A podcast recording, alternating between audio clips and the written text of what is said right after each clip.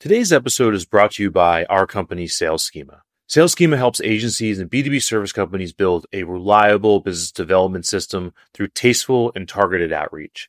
To learn more about us and check out our latest video training, go to saleschema.com slash take charge.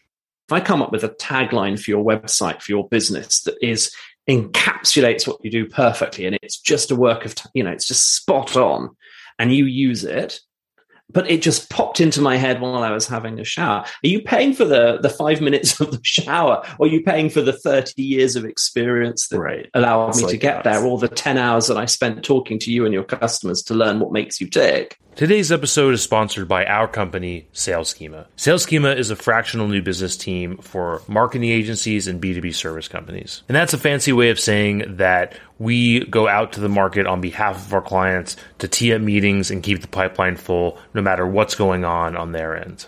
We do this through a proprietary approach, which we call relationship sales at scale. What makes this different is that instead of going in cold, we secure relationships by identifying and tastefully reaching out to the sorts of prospects that are already likely to talk to our clients based on personal and business commonalities as well as existing relationships. So if you'd like to learn more about what we're up to and schedule a free consultation, you can do that by going to saleschema.com. Again, that's saleschema.com. So today on the show, we are very excited to welcome Matthew Stibbe.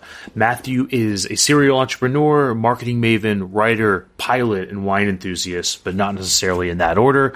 Uh, he's created strategies and content campaigns for the likes of Microsoft, Google, LinkedIn, and HP, and he's contributed to Wired, Forbes, and Popular Science. He's the CEO of Articulate Marketing, which is a UK agency uh, specializing in the technology sector. Also, his geek credentials are strong. Previously, he was founder and CEO at Intelligent Games, which was a 70 person computer games company where he designed games for Lego and produced two uh, major titles based on Dune. He has his commercial pilot's license, an advanced wine diploma like the movie Somm, and previously he studied history at Oxford. So I had a, a blast uh, talking to Matthew. We we talked about all things geeky, all things related to history, what it was like interviewing Sergey Brin, parallels from his days at Wired and interviewing, you know, tech entrepreneurs and others in that space and what he was able to take from that into the agency space in the process of growing his agency to something like 20 people over the course of a few years. Recurring theme on the show, but I think it was really great getting this from Matthew's perspective. We talked about the importance of focus and specialization and how really that was the secret ingredient to getting articulate to its level of growth. Uh, and, and we covered so much more. Um, and I think you're going to have a lot of fun uh, learning from, from Matthew and his journey. So without further ado, please give it up for Matthew Stibbe. Matthew, thanks for coming on the show. Hey, Dan, nice to be here. Thank you for having me. Yeah, yeah, likewise. So there's a lot of different jumping off points. I think the thing that that I that I noticed in your background that's similar to mine is you, you studied history, and I'm, I'm a history major as well. You at Oxford, a little a little bit bigger of a deal. I'm really glad that I studied history. I think about history a lot. I tend to think historically, like in anything that I'm that I'm doing. So I, I just love to hear like how, if at all, does studying history affect you? You running a business these days? Um, well, yes, my tutor at Pembroke, David Eastwood, Dr. Eastwood, I asked him once what he'd learned from history, and he said, "Don't start a land war in Asia and don't invade Russia in the winter." Oh you know, I okay, that's not particularly helpful for running a marketing agency. I think the thing that I learned, Oxford has a peculiar way of teaching, or they did when I was there in, in the dark ages, where you you write your essay and you read it to a tutor, to one of the, the fellows, and then you have a discussion about it. There's several things going on there that I think are very much what I do today. One is kind of marshalling my arguments and doing my research and putting uh, a case, then making the best sort of narrative for it it to somebody who probably knows much more about the topic than I do. And most marketers go into a client, and the client is the expert in their business, and the marketer is trying to learn and trying to look credible and persuasive. And then there's this this whole interactive, defending your arguments, thinking on your feet, in the best possible interpretation of the word, word creative BS. uh, That, that I think that there's a bit of marketing that's about finding the right way to express something that you don't fully understand Mm-hmm. Yes, maybe. I, I, think I'm doing marketers a disservice there. I sometimes introduce yeah. myself by saying I work in marketing, but don't tell my mother. She thinks I play the piano in a brothel. Yeah, yeah, that's that's that's great. I think for for me, the historical thing has been helpful in figuring out just like okay, we we seem to be fooling ourselves about how much everything has changed because of bells and whistles and shiny objects, when really we're dealing with the same you know underlying technology, the same human psychological element that doesn't change a ton. It changes a little over time, but not a whole lot. So that, that's kind of like been my people haven't changed much in the last forty thousand years, right? I mean, right. you know, basic psychology, and there's quite a lot to be learned. Well, there's quite a lot to be learned from the past, from reading sympathetically, trying to understand people from the past with limited information, right? I mean, I, I don't know who said it, but the past is uh, a different country. They do things differently there. You have to sort of go and empathetically understand why they did things. And then there's this sort of Machiavelli or Napoleon or whoever. There's something to be learned from these people. There's something about people's behavior so yes, I, I mean, I, am it's not just the the process of history or the process of writing or the process of argumentation. There is also, I think, actually, this is a much more uh, valuable thing. This intuitive empathy, this desire to engage with the people who have a different viewpoint or you don't fully understand them or you know you can't talk to them because they're long dead and to try and get inside their head and imaginatively understand their world and their motivations and their decisions and their actions. That is quite a powerful analogy to what, what marketing is at its best. And with with that in mind, let's let's actually do that a little bit for yourself. You know, if you could crawl back into the historical figure of Matthew, you know, fresh out of Oxford to where you are now running Articulate. What was motivating you back then, and how how did you jump off into entrepreneurship and so on? Well, I've always been an entrepreneur. I'm a child of entrepreneurs. So I was designing computer games when I was at university. That's how I paid my way. And indeed, it's how I got into Oxford because I rocked up for an interview and I spent half the interview talking about this dynamic mathematical model I had made of the Vietnam War for a game that I was designing. You know, somehow that impressed the, the interview panel. Um, I, whether whether I delivered on that impression, I don't know. But there was a, always has been a geek technical element to my career, whether it was at university or afterwards, where I actually ran a computer games company for 10 years. From that, I went into when I sold it in 2000.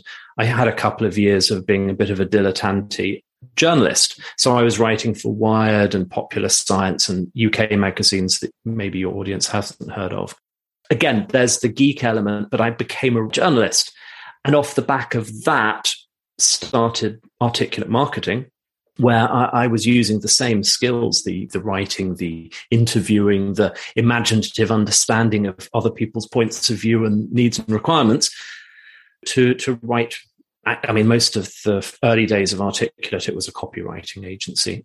So the first two clients I had, which looking back on it seems incredibly lucky, one was Microsoft, and the other one was the Design Council, which is was then a, a, part of the UK government. So I had the British government and Microsoft as my first two marketing clients. But you know that was because of the introduction from the journalism. So that was around 2002, 2003, and since then, articulate marketing all the way. So writing, geeky, techie stuff, and a little bit of history all the way through.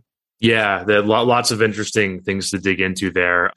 I'd love to hear what it was like starting and selling a gaming company around 2000 because my I mean my nostalgic memories are like playing Doom and stuff from id Software like Wolfenstein with my dad. And then I recently read Masters of Doom which is really I don't know if you know that book but that's it's about id Software and that's sort of like those early Masters days. Masters of Doom? Yeah yeah. Yeah, yeah, yeah, yeah. It's on the shelf just behind me. Yeah. Yeah. I um, figured you might know it. Yeah.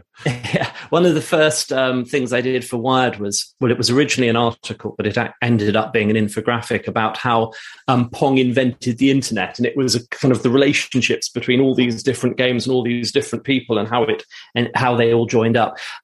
And I, I, I bought that book to write, to help with writing that article. Um, so there you go. Bit of history, bit of computer games, bit of writing. How did I get into games? Well, I, in fact, I sold the games company in 2000. So I, I, I went through that Doom era, but uh, I, I had got into it because I was interested in historical war games when I was at school and university. And so the, the, first couple of games I designed were very sort of nerdy, grognard war games, uh, various kinds. In the end, though, the, the games company evolved into a, a business that was mainly doing branded games for kids and sports games. So we did a lot of games for Lego. And I designed a game called Lego Loco, which I, I still think is probably the best thing I've ever done. We did some golf games. We also did a couple of games based on the Dune books. That's, there's been a bit of interest because of the recent film. So I've been doing one or two podcasts around that if anyone's interested. I, I, think the one thing that's interesting, kind of like thinking about PC games versus where we are now, is I've played kind of recent indie games that are incredible. And it's like the technology, you know, all, all the visuals I think are nice, but it, one thing that's kind of like shown itself to be true again, thinking historically, is that the story of the game and the the philosophy behind it can be powerful enough to make it relevant 30 years later or something. So I, I always find that interesting. Games that I enjoy now are either very old, so I'm playing lots of sort of vintage arcade games or vintage PC or vintage strategy games, or they're very indie games. I love, for example, a dark room, ConcernedApe's, Stardew Valley is the like a work of towering genius. I think that the mainstream games, if you can call them that, where you know they've got multi-million pound budgets and dozens or hundreds of people working on them, I mean, I've got an Xbox uh, Series X before Christmas, and I, I, don't. That's not where I play games. I, play, I, I love really. Twine interactive fiction games are really it's a really exciting space uh, because I think actually the best games come out of people one one or two people's brains and yeah. sort of they're iteratively in, evolved. Right, and the, the analogy is right. Civilization One. I mean, Sid Meier just published a book, which is probably why it's in my mind the most basic graphics ever, but all of the gameplay elements of Civilization were in Civ 1. Civilization 6, there's not a, much evolution in the gameplay. There's lots and lots of 3D graphics and animations and sound effects. So the budget must have been 1020x. But is it 10, 20 times better game? I don't think so. Yeah, yeah, I definitely agree. And to go to the agency side and this might be i might not stick the landing with this question but we talked about you know how thinking historically kind of could affect the, the rest of what you're doing.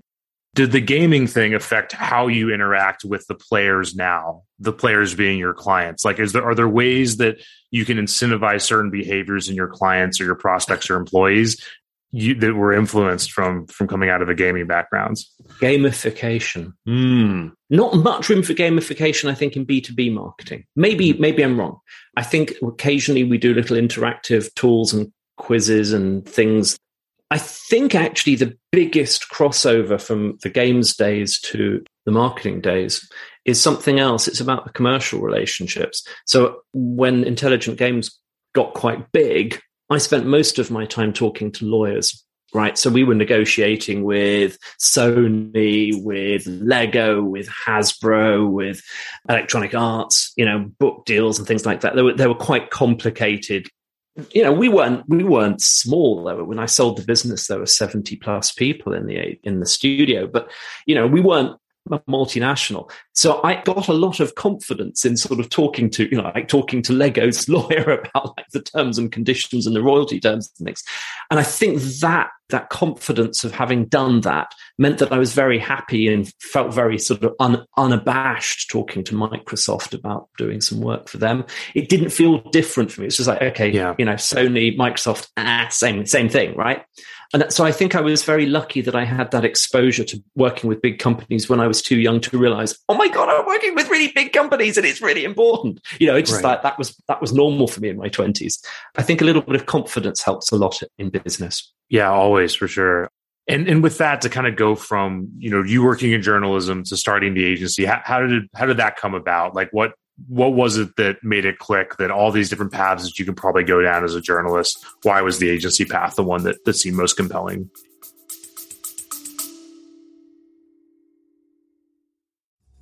as a quick break i wanted to let you know about our newest video training how to take charge of your agency's future revenue By the end of this training, you're going to learn how we get two to five qualified appointments every week using tasteful and highly targeted email outreach.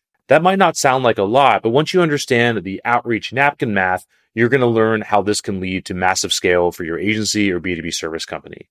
In addition to that, you're going to learn the six steps for successful outreach campaigns based on everything that we've learned from working with more than 100 agencies since 2014.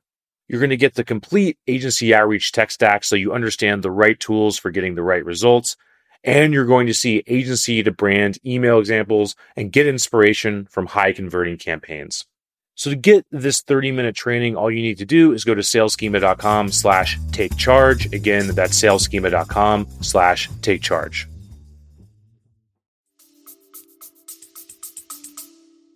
Well, I'm afraid pure naked greed. I, I enough. being a, a journalist in part I got to do some amazing things. You know, when you write for Popular Science or Wired and you ring somebody up and say, "Look, I'm doing an article about X," they go, yeah, "Let me just put you through to Mr. Musk." Oh. Whereas when you're just like a civilian, you did that. Who the hell are you? Uh, so, I, I, I interviewed Sergey Brin at Google. I spent a day in at NASA in Houston flying the space shuttle simulator there. I have a pilot's license, and so that was like world classic happy thing for Matthew to go and do. And all of this was because I was a journalist. I just I was using the journalism as an excuse to go and talk to people and do things I found interesting. But it didn't pay very well. Bless them, the government and Microsoft paid quite a lot more, and there was a, also a slightly difference in the relationship because if you if you're a freelance journalist, and maybe this has changed now. If when I was a freelance journalist, I was constantly having to pitch ideas so you spend an awful lot of time coming up with ideas that you never get to write, and that's very frustrating. It's time consuming, and then you get maybe paid so much so much per word for writing them. Whereas with the when I started dealing with commercial clients as a writer, they really wanted what I was doing. They were really easy to deal with, and they paid three or four times as much per word. And I didn't have to th- invent five things to get to write one thing. They came to me and said, "Hey, do you want to do this you know, book? Do you want to do this article? Do you want to do this? I was like, yeah, great. I think if I can step back from that a little bit, what drove me as a, as a freelance journalist is the same thing that drove me as a, as a freelance marketing copywriter in the early days.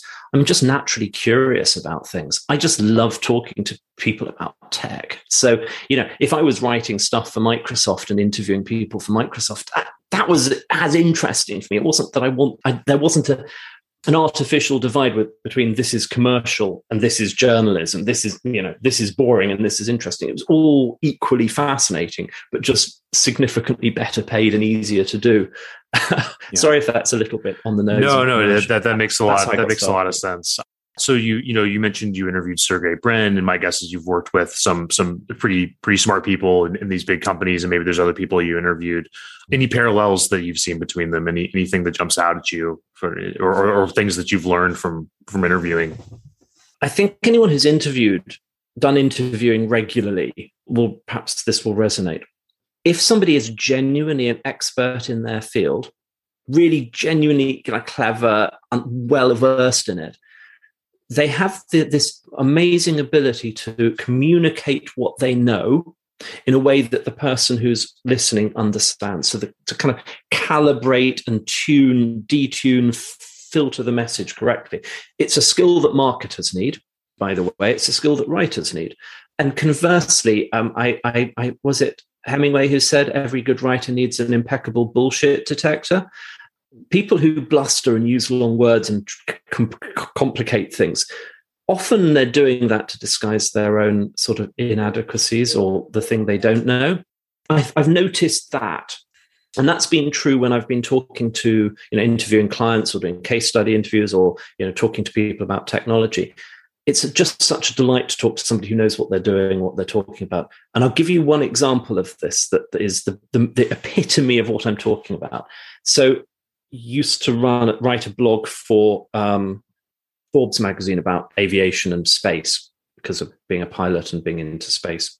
And I interviewed for that Dr. Franklin Chang Diaz, who has been into space seven times. He's an astronaut, so he's an astronaut, and now he runs a company that makes plasma rocket engines. So he's also a rocket scientist, right? I mean, this is like, he's like five PhDs. He's the cleverest man, genuinely the cleverest man I have ever in, met in my entire life.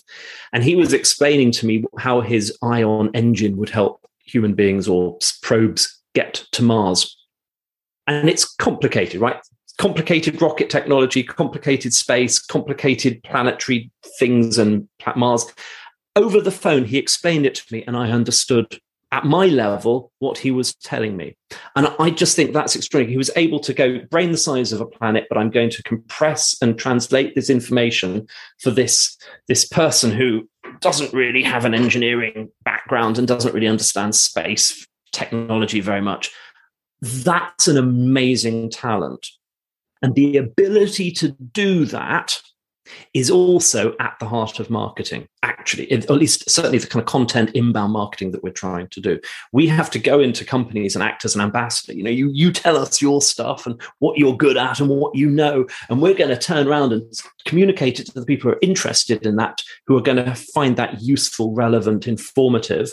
But we have to translate it into a format they find engaging, useful, understandable.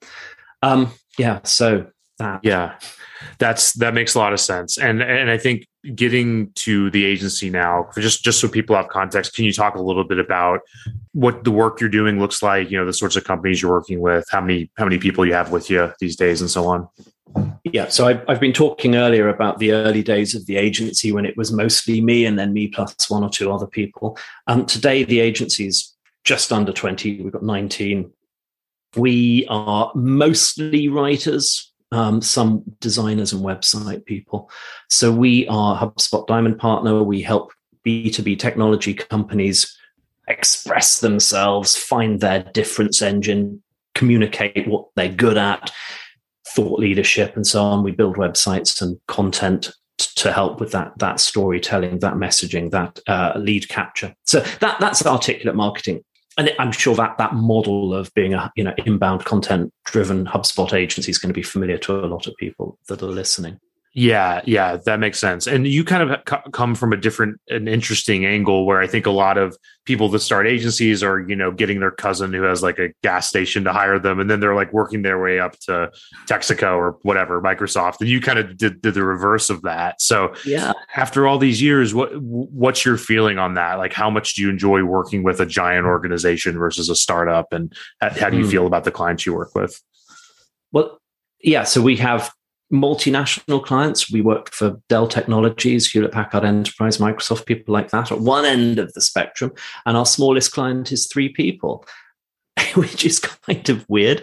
Um, size isn't, you know, we're never going to be a McCann Erickson or something. We're not trying to be, you know, the agency of record for multinationals. So when you actually take that off the table, what, what seems to happen with the very large companies is we tend to be dealing with one or two people or a small department. In a weird way, we deal with the UK subsidiaries of large American corporations. The relationship between Articulate and a three person startup, and the relationship between Articulate and a marketing team of three people that is selling, you know, Azure to IT specialists or you know Microsoft project it, there's actually the same kind of thing. It's they're almost like a little tribe or a little little village inside the big empire of Microsoft, and, and, and, the relationship building work you have to do is is very similar. Although the Microsoft people tend to have deeper pockets. Yeah, yeah, exactly. So it's kind of kind of a version of the same thing, but there's there's obviously different work and different undertaking that goes into winning the business and, and dealing with it and everything. Yeah. Well, winning the business with multinationals, in my experience, has always been a case of building a relationship with somebody, understanding that person's particular need. And it's, you know, very often the case that agency of record X just yeah. doesn't really understand the thing I have to do. And I just have to, I'm constantly sending their work back because it's not been well written. They don't really understand anything about it. It's been done by junior people. And I'd much rather work with Articulate because you've got clever people who do understand it and you, you, you work in our niche and you get it. So I'd, I'd rather have a small agency who gets us than the most junior person in the local outfit of the multinational agency that is signed up at Redmond or you know Palo Alto right. or whatever. It's finding it's finding that relationship and that need and then servicing it and getting that champion to go to the purchasing team and say just put these guys on the roster because I they're the only people that can do this thing for me. That's how you get because uh, you know in, in, big companies, purchasing departments typically are the barriers to entry. Oh well, we do everything with you know big agency, so we don't need another copywriter. We don't need another small yeah. agency, and and you've got to have somebody on the inside working the angle for you. Yeah, yeah, I think that that'll be really useful to people, and and I think part of that, the you know, what makes what you guys do special and, and what makes this niche so interesting is that how it's just how opaque B two B technology is. We had a guest on the show, and I apologize to this guest because I forgot exactly who it was, but they said one of their interview questions for you know new marketers that they hire, they're actually in the data space, is name a piece of technology that you can't find in a Best Buy. So it's it's just an incredibly opaque space. So I, I guess with that in mind, one question I have is like, what technology in the b2b space that people might not know about do you find interesting what's sort of uh, yeah what's what sparks your your team's interest these days that you can talk about i'm going to put a pin in that and i'll answer that question and yeah. that's a challenging question our interview question is what are you geeking out about at the moment Sure. We, we put that on our application form because we're, we're interested in people who go deep into something. We don't really care what it is, yeah. but we want to see some evidence of sort of just not skimming the surface okay, really the thing that we are grappling with at the moment and for the last year or so is the interrelationship between how we manage our own internal projects and how we communicate project management to clients, right? Because clients, if you throw Asana or you know, we use ClickUp, but you know some big project management kind of tool, that's just going to blow melt most of our clients' minds. They haven't got the time. They're, they're busy doing other things. It's not that they, they they if they had to figure it out, they would. So how do you translate that? What information do they need out of project management? What information? What do we need them to know, do, and act? So, so that's one thing. So, in terms of the, the tools that we like that I would mention, we're very interested in, in exploring the outer edges of ClickUp and what it can do. But for the client facing bit, we found that Notion is very good for clients. You can do, you know, it doesn't put so much structure on how you present information, and we can build templates and extranets and portals for clients to communicate with them. I think Notion is my absolute favorite bit of tech at the moment. The, the, the related thing about ClickUp is we don't use timesheets. So, and I think relatively unusual. I think so 70, 80% of agencies in the UK do use timesheets and the rest do something else. So we, we have a points pricing model and we have a points model for logging activity and kind of output from people in the agency. And there's lots of reasons for that, but we've been a remote working agency forever. So you can't watch people type. You can't see if they're in the office or not. You can't sort of measure the effort that they spend. Yeah. And, and I have a fairly passionate belief that timesheets are really just a, a, grotesque lie and a con trick, right? I mean, yeah. I, I, can't remember what I had for breakfast today. How am I going to remember what I, how much time I spent yesterday working for client X or client Y? So timesheets not ideal. So we're, we we've been working really hard in ClickUp to figure out how to do points reporting, points planning, workload planning, um, and and sprint planning, and that that's an ongoing journey, but it's an interesting one. Yeah, and the other problem with measuring time is like, how do you decide what is work and what is time spent? Like, we're not coal miners; we're all knowledge workers here. So, it, you know, you you and I are in CEO positions. If we're thinking about a hard business problem, you know, over lunch or or just sitting at the desk and then reading a book about something and then thinking about how that applies to your particular problem, that's the most compelling and useful work you could think of but it doesn't fall into a timesheet situation. You know, what does that mean? yeah, right. So, you know, I mean, I have I have all kinds of epiphanies when I'm having a shower or having a long bath, and I mean, you know, I, am not going to like log down like you know 15 minutes epiphany in the shower right. and, and and and does that time reflect the value that i've delivered for having that idea if i come up with a you know i mean reduce this to the most absurd example. If I come up with a tagline for your website, for your business that is encapsulates what you do perfectly and it's just a work of, you know, it's just spot on and you use it, but it just popped into my head while I was having a shower. Are you paying for the the five minutes of the shower, or are you paying for the thirty years of experience that right. allowed me like to get that. there, or the ten hours that I spent talking to you and your customers to learn what makes you tick? It's like the Picasso story, you know, the Picasso at the cafe. Have You've heard that one? No it, it, might be apocryphal, but uh, the story is Picasso was at a cafe scribbling some art on a, on a napkin or something, had lunch with a friend. He gets up to leave. He's crumpling it up to throw it away. A woman near him knows it's Picasso and says, you know, can, can I, can I have what you drew? And Picasso says, sure, it'll be, I don't know how much, but he's like, it'll be $50,000 if you want this. He's like, and she's like, but that just took you, you know, five minutes over lunch. And he said, no, this took me 50 years. I, I had a sim- similar story actually. I, if I remember rightly, Nicholas Negroponte, who was who used to write a, a, column on Wired, and he used to run the MIT Media Lab, had his laptop stolen, and the insurance people said, "Well, how much was it worth?" And he said, "About three million pounds." Or three million dollars because it had all his articles and his thoughts and stuff. And obviously, he had it backed up. But you know, the physical value of that laptop was thousand dollars, but the, the material in it was something very, very different. I, I, often find that when you when you look when you're able to get that different perspective on something, where's the value in a, a doodle by Picasso? It's not the lifetime of experience that got there. It's also the fact that it's got his name on it, and therefore they can take it and sell it. It's, it's worth nothing to him, but it's worth something to you.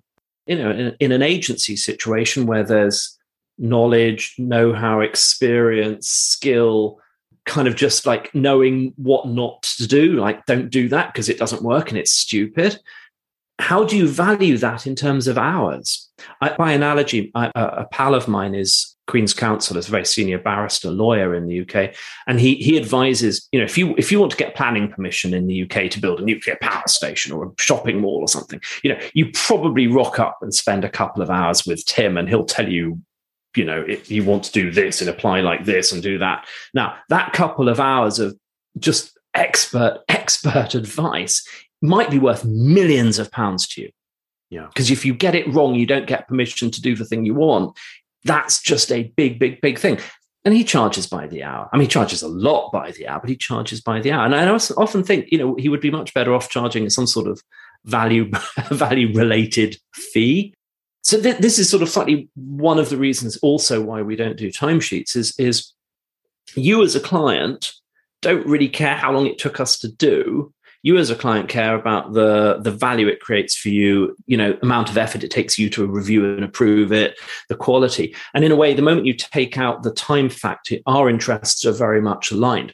It's in my interest to get the work done by my team right first time doesn't need a lot of editing clients happy with it goes out and does the business in terms of for example getting seo traffic or conversions right? Yeah. Those are all things because that's what i get. If if if i don't do those things i'm not getting paid by you. Whereas if i'm just charging you by the hour yeah i'll put a junior person on. It yeah it takes me takes them 20 hours to do it. The longer it takes them the more work it creates the more f- eh, rounds of revision the more feedback. Great i'm just making more money out of that. And so our interests as client and agency are completely disaligned at that point because you want to get the thing done and get get value out of it. And i just want you to keep giving the hourly rates yeah, it's interesting. And I think like as you keep going down that road towards aligning interest, then you're just getting to this point where everyone's just kind of intertwined and everybody has equity and everyone else, which is which is I think a model that you you tend to see more and more with, with agencies. One question that, that I'd love to know is just kind of just the the blocking and tackling of building the agency. I guess that's not a good metaphor for somebody that's not in American football, but it, or somebody in the UK. But um, I understood. I understood. It's a sports. You've dealt, you've dealt yeah. with enough enough Americans yeah. at this point, probably. So, w- with that, you know, how, what have you done to to grow the agency from going from you as as the, the the journalist, the sole person, to twenty people? What did that look like? What were some of those channels you you've used to to grow it? Well, we, we've eaten our own dog food in terms of inbound marketing grew the audience of the website and the traffic and the conversion. So more than half of our business comes inbound. At the risk of showing some vulnerability and admitting some mistakes, I'll tell you what didn't work. Please, nobody um, does that. it's always useful to people. Yeah. So a few years ago, uh, we, we went through the right, we want to do HubSpot. So we kind of grew a bit and learned how to do that and to complement the content copywriting and, and so on. And we thought we would take the next step on from copywriting and HubSpot to let's do social media, video production, PPC, website development, graphic design. You know, let's be a quotes full service marketing agency. Big mistake. And I should have remembered the advice of my editor at Wired. If you try to write well about everything, you will write badly about everything. You cannot be strong everywhere. You can only be strong by focusing. So, the last 18 months, two years, we've actually been rather ruthlessly cutting out services and being really much more explicit about what we don't do. You know, we, we don't do PR, we don't do events, we don't do PPC, we don't do video. And if you're clear with prospects and clients about that, sometimes that can be very empowering for everybody. It's like, yeah, we're, we're not going to do that for you. But look, here's, here's another company that can do that bit. And we're happy to work with them. We're not going to steal their lunch. They're not going to come after us. You, you know, if you want videos, go talk to these people but we this is what we do do really really really well i'm i'm fascinated by i think it's blair enns or it might have been david c. Baker who talk about agencies having two rooms. They have a strategy room and a they call it he calls it a delivery room which is a slightly uncomfortable phrase. So let's say a, a strategy room and a creative room. Mm-hmm where people come into the agency, where they circulate around the agency, where they leave the agency. That's really, really interesting. And I, I think I think Articulate's an agency now uh, has has three rooms and three doors, and you know, but working that out, kind of like we're not interested in doing these other things. But you know, you can come in through the strategy door, you can come in through the website door, you can come in through the content door, and we can circulate you into some of the other rooms depending on what you're interested in. Yeah, I'm I'm not necessarily saying Steve Jobs was he was not not particularly a, a nice person. I'm not sure I would have liked him very much, but he he was very very good at Apple of going, yeah, okay, we're not doing cameras, we're not doing scanners, we're not doing printers, we're not doing, you know, just like we're not doing the message pad, we're not in Newton Apple, Newton's go, you know, just like ruthlessly culling things. We're going to do this really, really well and one new thing every couple of years yeah. I think that's a really good lesson for all of us. And I wish I'd I wish I'd known that at the beginning. Yeah, yeah, and, and I think I remember back when I was trying to figure out what kind of company I wanted to start, and this would have been 2014. And I'd always heard versions of that, but sometimes you have to, you, it has to just click in the right way for you to actually figure out what's focus and what's not. I used to say niching, but I think it's bigger than niching. It's specialization. And for me, it was it was at this conference, and Noah Kagan, who's the, the guy behind AppSumo, was speaking, and he made the point that look like every company started with focusing. I think he said niching, but it's he's you know Facebook with colleges, Amazon with books, IBM with calculators. He's like, what, what makes you think that you're going to be the exception to this? So that's that's where it kind of clicked. Yeah. There's a really interesting book by uh, is it Michael Treacy, Double Digit Growth, which talks about how when you've found your niche that's working, how you incrementally expand from that. And I, I, I only read that last year, and I thought that was quite helpful because you know some some people, some companies are happy to stay small, stay in a particular niche. Some companies want to grow, and it doesn't necessarily mean you have to only do the thing you did when you started. The the other thing I would recommend is Sonia Marciano has a video on Vimeo, something about strategy and value. But if you if you look up Sonia Marciano on Vimeo.com, you'll probably yeah. find it. And she just talks about how companies can really be very, very precise and focused about who their customers are, what their unique value is. And she has this lovely phrase about the things, you know, you might be really, really good at websites and copywriting. And in order to sell to certain companies, you also have to do a bit of social media. You, but it's not your core thing, but you just need to tick that box. And she calls that sock puppeting. So that there's yeah. not only kind of how you incrementally grow and evolve, but also kind of what is genuinely differentiating and what is something you just have to have in order to not be rejected but it's not the thing you build your life on yeah. so the, these yeah. these are all sort of difficult choices to make and it's painful as i did to learn ppc not for us videos right. not for us you know having invested quite a lot of time effort money into trying to build bits of those business Yeah, that, that makes that's really interesting. We'll try to track that down and get it get it linked up. And yeah, the way I've always thought about it is that anybody that's kind of expanded successfully, they're just doing these little jumps and and not not these giant leaps. And and I, I really like that that concept where a lot of the stuff is window dressing, yeah, or table stakes. Like you need to have a business card, but it's not the thing that's going to make or break your business unless you don't have the business card at all, right? So, when was the last time you gave anyone a business card? By the way. It's been a long time, you know, especially given the last couple years. Uh, I guess it was the conference this summer. Yeah. I, I'm I, I'm really interested to know what the the new. I mean, is it a LinkedIn handshake? I don't know. Something there's but some there's there's something missing in in the world of business that needs to replace the "here's my card" moment. Yeah, I'm not sure what the new ritual should be, but all I know is like you better have a few because there could be that situation where you get somebody that's older school and it could be an opportunity. And if you don't have it, then that's the problem, right? So that's table stakes, I guess, something like that. To, to shift gears a little bit, one thing that's that's really interesting about your agency is that you're you're B Corp. Can you talk a little bit about what a B Corp is and kind of for those that don't know? I know from a very high, vague level, and and why you've you've gone in that direction and kind of what it's meant for the agency to be a B Corp is to sign up to the idea that business can be a force for good.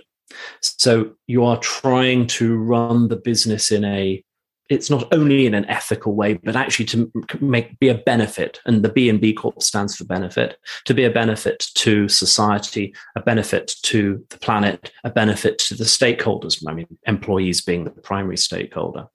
It doesn't mean, and I really want to emphasize this, that you have to be a charity. You know, you it's a business, it's a corporation. You are there to make money. Now, some B Corps are more purpose driven than others.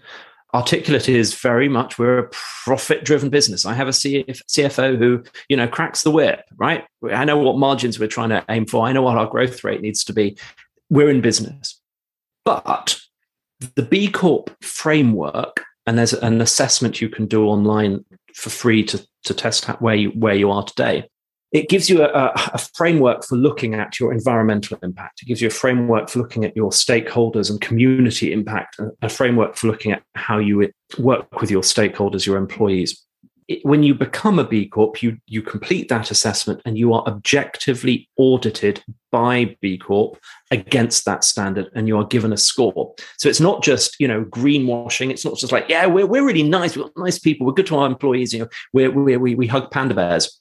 You act to become a B Corp. You have to be audited. So it's also has the benefit, the value of being able to say to your clients and your prospective employees this is what we stand for this is what we do we actually have a, a, you know we've been tested and measured against this standard and so I've, I, I, on a very trivial level, we have been signed up by multinational clients, and they send this big, you know, they've got their uh, corporate social responsibility agenda, so they send a CSR survey, and we just go right at the top. We're a B Corp. Look at our our thing done, right? Because we're we're going to be a, probably at a higher standard than any of their suppliers, uh, or indeed most most multinationals. It has you know an immediate benefit of being able to tick the the supply chain box. Second thing, we've had a few clients who are also B Corps. And one of the things that you're trying to do as a B Corp is manage your supply chain ethically. So they want a marketing agency that's a B Corp. We had one particular example a couple of years ago where they wanted to onboard with HubSpot. They wanted to onboard with um, a marketing agency that was a B Corp. We were the only HubSpot agency that was a B Corp. They had to use us, and right. bless them, you know, it was a nice deal for us. Not many deals are like that, but it, it's a plus point. We certainly have clients where they are aspiring to be B Corps or they want to be, you know, they also want to be a force for good in their in their world. And they, so it's a little bit of a plus, a differentiator for us. The third benefit is when you're hiring people, the people I want to employ want to work in a company that has principles. They want to work in a company that, you know, actually does what it says it does. And so B Corp is one way of communicating that very clearly to people. Uh, we have others. So there's a UK scheme called Investors in People, and we're a certified Investors in People company. So we we have we meet certain HR standards and we're audited for that.